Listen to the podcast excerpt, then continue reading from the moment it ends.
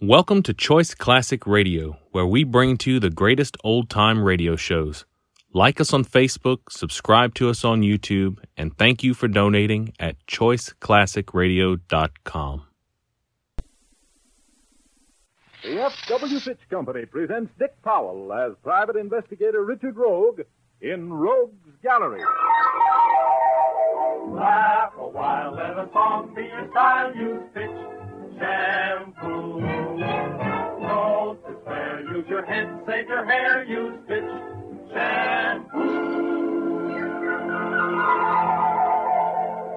The F.W. Fitch Company, makers of Fitch's saponified coconut oil shampoo and Fitch's shaving creams, presents Dick Powell as private investigator Richard Rogue in Rogue's Gallery.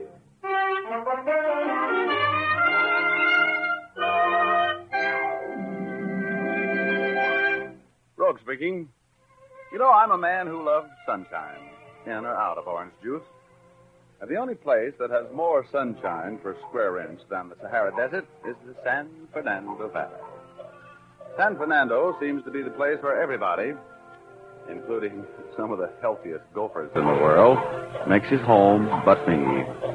I've withstood the blandishments of hundreds of brick red real estate men who have offered me membership in that clan of plaid shirted, tight blue jeaned, high heel booted fraternity known as the San Fernando Valley Ranchers. Ranchers. Yes, sir. The San Fernando Valley has ranches that are thicker than any place in the world. There are at least two on every acre.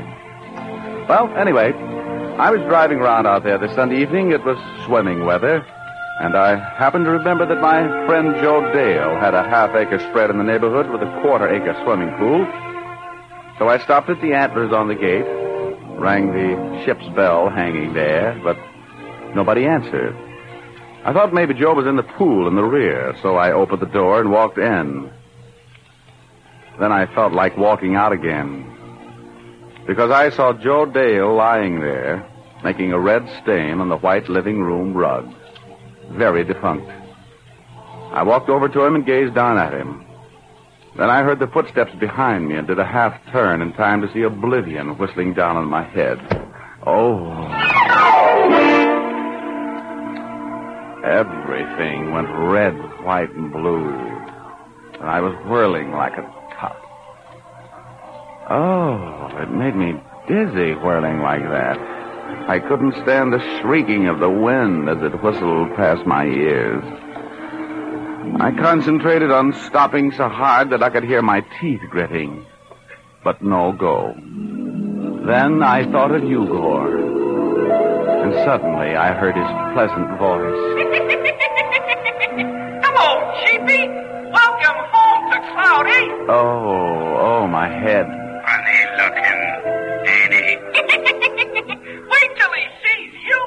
Eugor, who is this ancient feather merchant with you? Well, Rogie, I warned you. This is her father. You mean the little dame's father? Is he talking about my daughter? Yes. Sir? What's he doing with that gun? He couldn't pull the trigger with a tractor.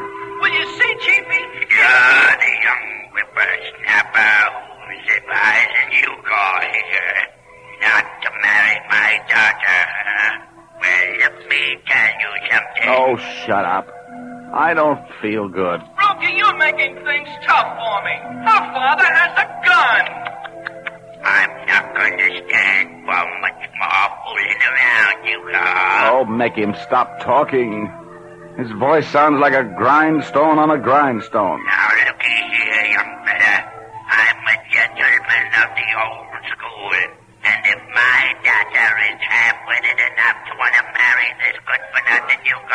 No, no. I'm not going to let my alter ego get married. Eugor can't get married. Oh, that's a mighty selfish way of looking at things, Rogie. Oh, look. Look, my head. I don't feel good. I came up here for a rest. Now, uh, we're going to have a serious talk, Mr. Rogue. My daughter's happiness is a mighty important thing to me. Oh, shut up. Shut up. Shut up. I can't stand that silly voice of yours. But he's right, Rogie. You can't stand in the way of our happiness. It's not fair. It's only normal to want to get married. Now, uh, look at it from our point of view, Mr. Rogue. Here's a couple of... I can't stand it. I'm getting out of here. Grab him. Come back here. Come back here. Come back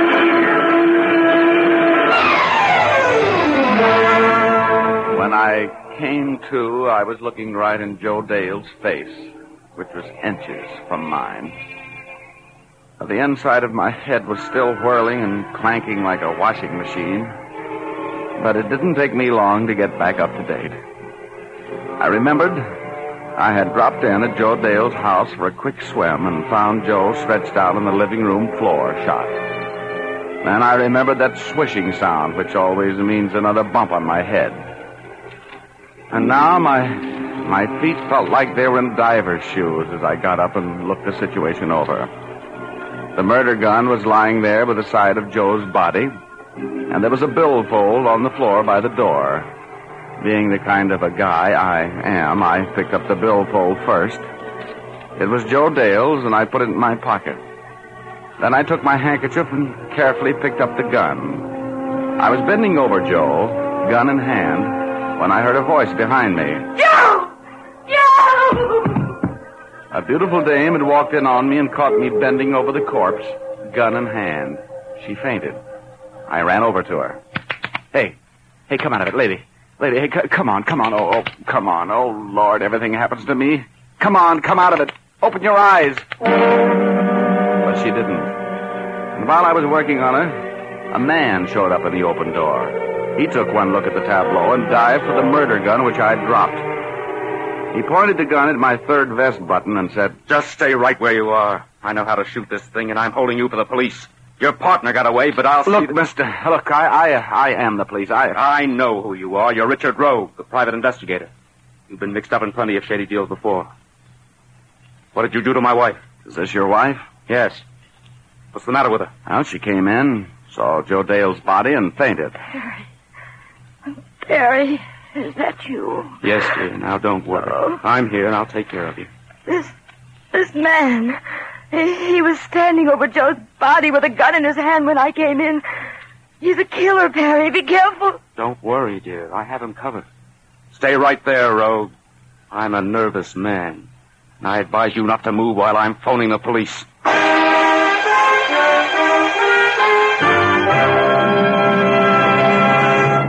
We'll return to our story in just a moment.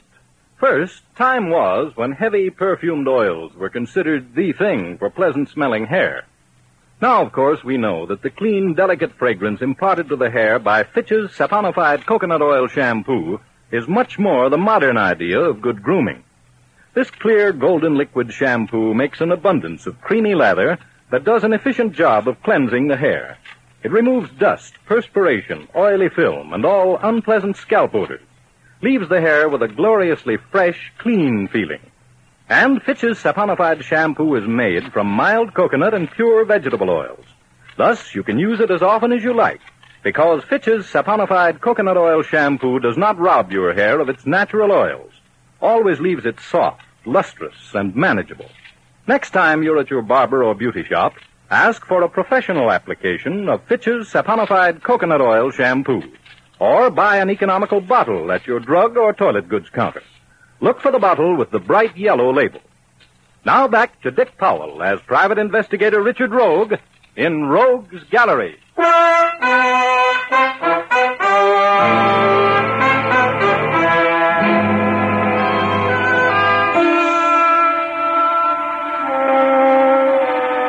I couldn't very well blame Perry Stevens or his wife for thinking I just put the kiss of death on Joe Dale. Mrs. Stevens came in and saw me bending over the body with a murder gun in my hand, promptly fainted. And so when Perry arrived, the floor was cluttered, cluttered with bodies, and I was the only stranger. He picked up the killer's gun and held me at the point of it until the cops arrived. Lieutenant Urban of Homicide was in charge as usual. He, uh, he seemed a little bit discouraged with me. Well, Rogie, what's your story? Uh, Urban, it's a simple one. I just dropped in here to take a swim and found Joe Dale dead. Why didn't you report the murder to homicide? I didn't have a chance. The killer was hiding here in the room. He slapped me silly and escaped while I was out. How do you think I got this cut on my head, Shaving? I never know about you. There were two of them, Lieutenant. I saw one of them run out from behind this house. A big man, red-haired, rough. This man here, this Richard Rogue, had an accomplice. When I came in, Mr. Rogue was bending over the body with a gun. That gun in his hand. I almost caught him in the act. How about it, Rogie? Well, I was bending over the body all right. I'd, I'd just come to. I was checking up. Why didn't you call homicide when you came to? I was going to, Urban, but this dame here walked in on me, screamed, fainted. I demand that you arrest this man. Oh, wait a minute. What were you doing here? I came over to... Joe is an old friend. We just came over to take him to dinner. Don't try to implicate a couple of law-abiding people in your crime. You and your wife came together? Of course. Then how come she came in ahead of you? I hesitated when I saw that man run out from behind the house. Lieutenant, do I have to stand here and let this murderer cross-question me? Uh, Mrs. Uh, Stevens, uh, you and your husband uh, came here together. Yes. We had a dinner date with Joe. Did you see this man run away from the house? No, I came right straight inside. Okay. Look, Rogie, you'd better come down to headquarters with me right now. We've got some talking to do. Urban, Urban, I'll be down in an hour. I, uh, I want to go to the emergency hospital and have my head put back on. I gotta go home and get a suit without these red polka dots. Then I'll be down. I demand that you put Rogue under arrest, Lieutenant. Now, take it easy, Mr. Stevens. I've had a little more experience with this sort of thing than you have. See you in an hour, Rogie. Be there.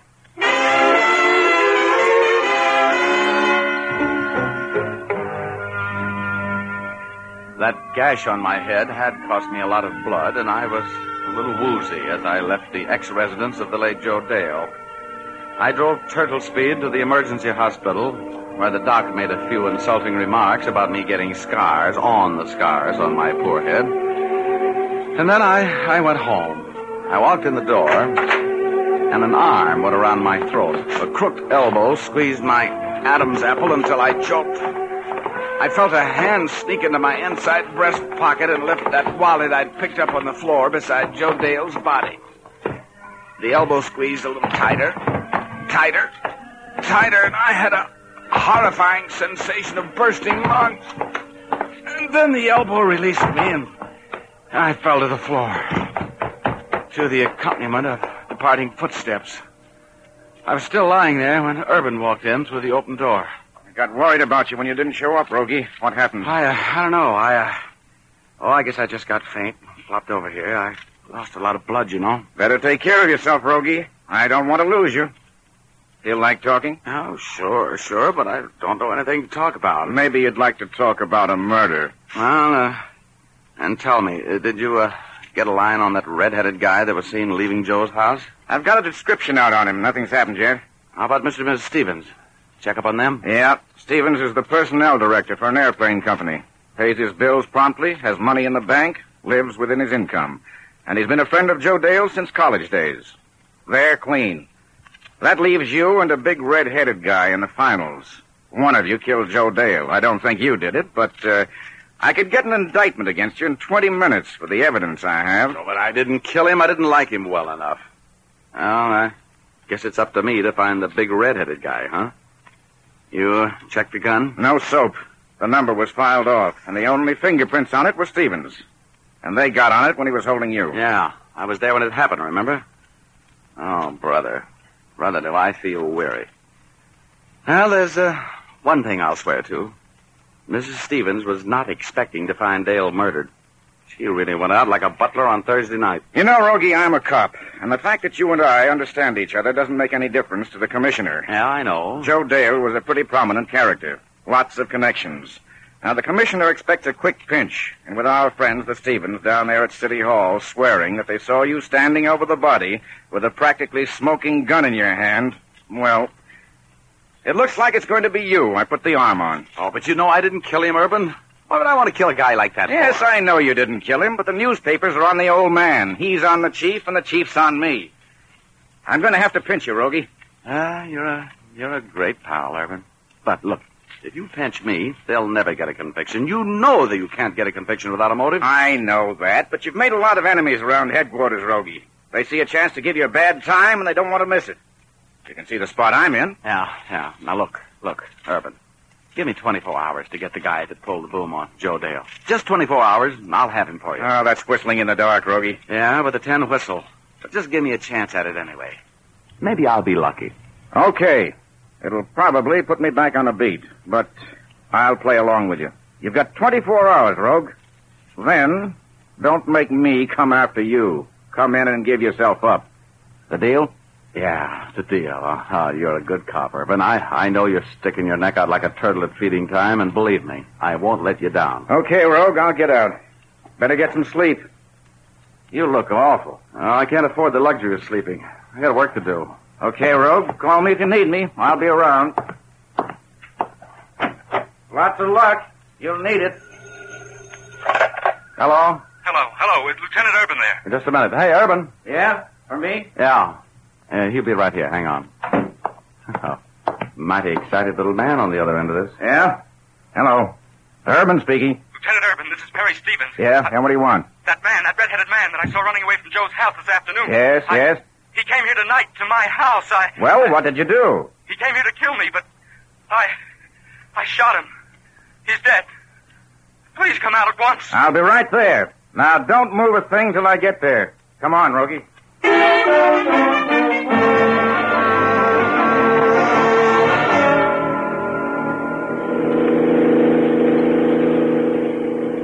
Well, this puts that eight ball I was behind over the corner pocket, doesn't it, Urban? Yeah, looks like Stevens wrapped his case up for us. And that makes me very happy.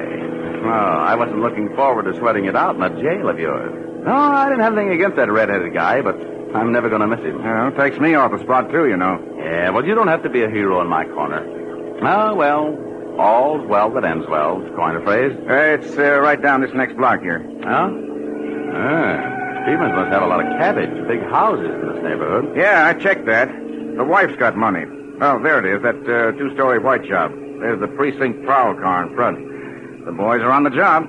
Well, let's, let's get with it.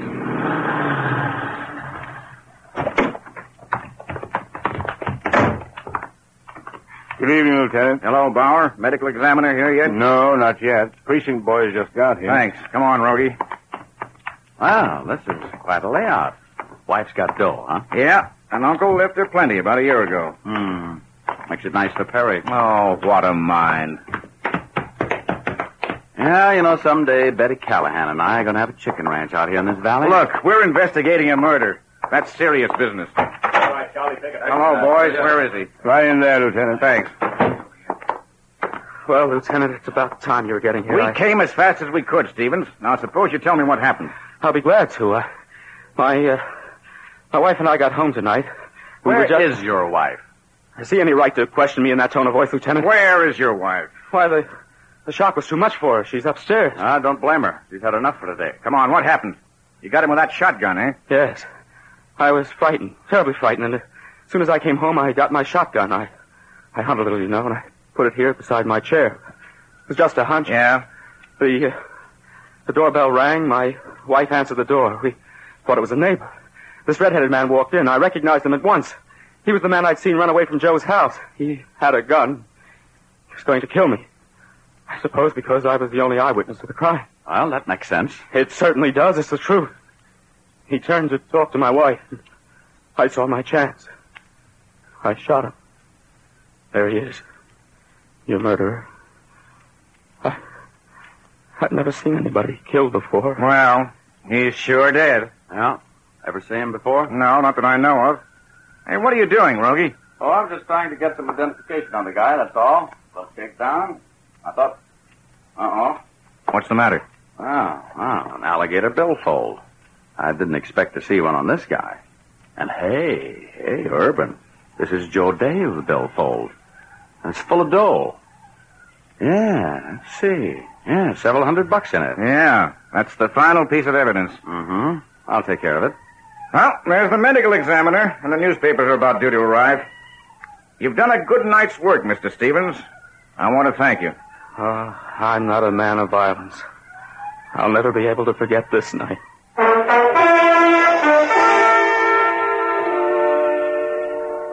There was something about that wallet that was as strange as the bride in black. Other identification on the body pegged the redhead as one Tom Church, recently of the Navy, now a resident of the Crane Hotel. I watched for my chance to give Urban and his minions the slip and faded away. I went to police headquarters and charged into the Identification Bureau on a dead run. I handed the sergeant in charge the wallet and asked him to dust it for fingerprints. Then I waited. When the sergeant came back, his jaw was stuck out like the business end of a snowplow, and there were icicles in his voice. What's the deal, Rogie? What's the matter with you? All I ask you to do is to give me the identification on the fingerprints you found on the billfold. Yeah, yeah, yeah. Do you know whose prints I found, you wise private creep, do you? Yours. Only yours.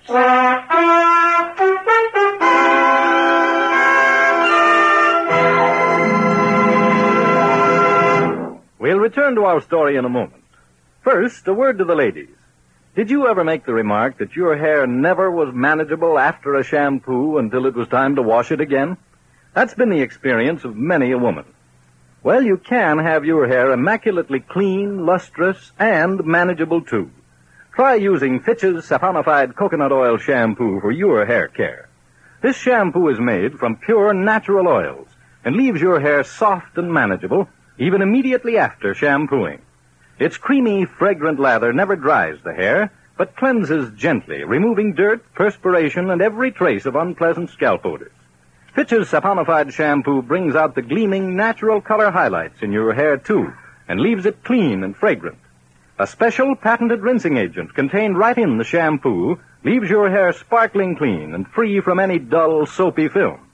Try Fitch's saponified coconut oil shampoo the next time you want an extra special beauty treat for your hair. Then use it regularly to keep your hair soft, fragrant, and lovely.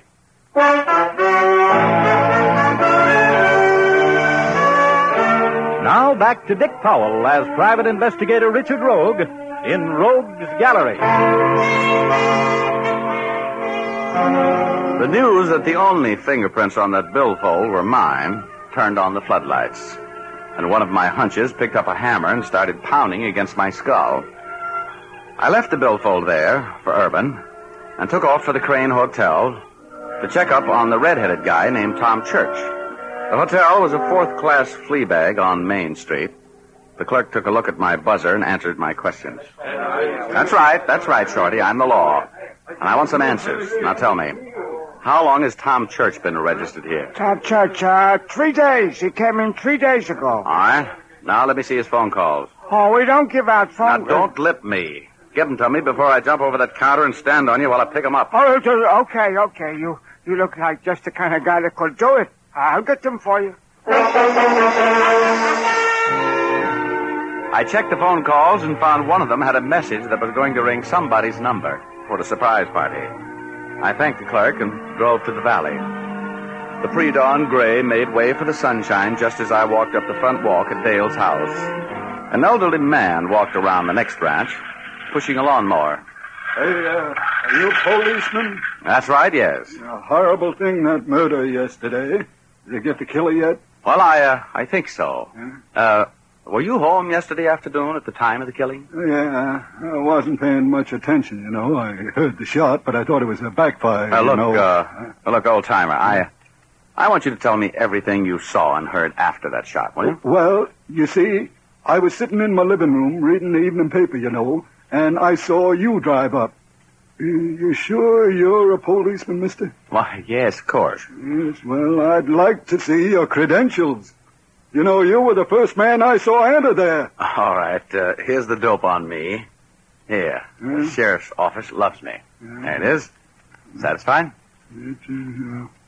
Oh, oh, yes. Uh, I've heard of you, Mr. Rogue. Well, after you drove up, the lady arrived and.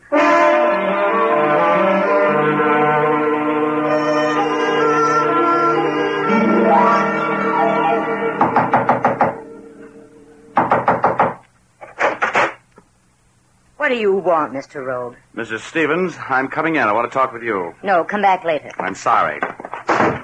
Go on in and sit down. What do you want? Some answers. Sit down. Now, where's your husband? Asleep. Nothing ever wakens him. All right, let's uh, get right to it, huh? What were you to Joe Dale? I don't know what you mean. Mrs. Stevens, you've been seeing Joe a lot, haven't you? Now, don't bother lying. I've got witnesses. You and Joe Dale were better friends than your husband knew, weren't you? Oh, no. I, I used to meet Joe once in a while to talk over investments he was making for me. Uh huh. At his house? In the afternoons, usually, huh? Yes. Mrs. Stevens, your husband killed Joe Dale.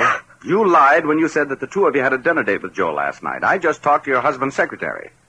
He was supposed to be in San Francisco yesterday. No. Yes. But instead, he went out in the valley and killed Dale.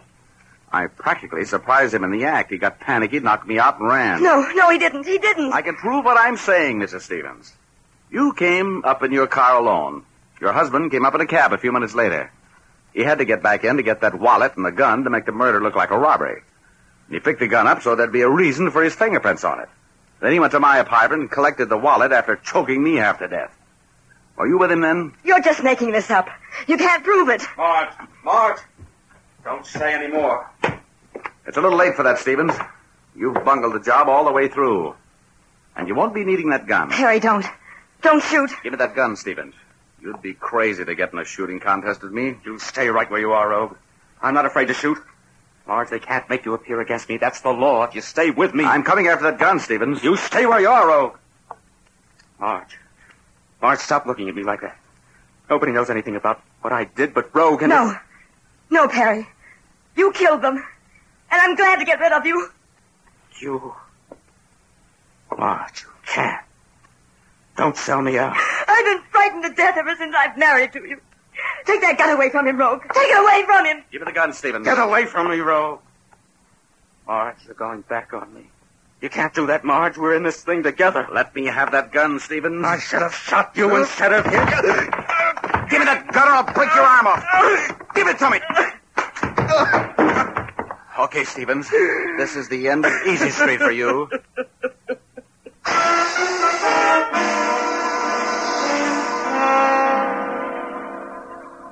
Well, that finished that case. Stevens went to the gas chamber on Marge's testimony, and Marge is still in prison on an accessory rap. The red-headed kid, Tom Church, was an, oh, he was an innocent victim. He'd been interviewed by Stevens for a job the day before. Stevens knew he had no relatives, no connections, so he decided to frame him for the murder of Joe Dale.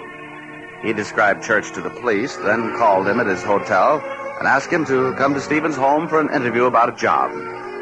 If Church had been in when the call came, I, uh, well, I, uh, I might have muffed the case. But he was out. And Stevens left his number for a callback. That, uh, well, I, oh, that was luck, I guess. But, uh, I don't know. I, I think I would have solved the case anyway. Of course, I, uh, I didn't make a dime out of it. Oh, well, money can't buy happiness. But it can buy a lot of things that make unhappiness pleasant, can't it? Oh, you know what I mean.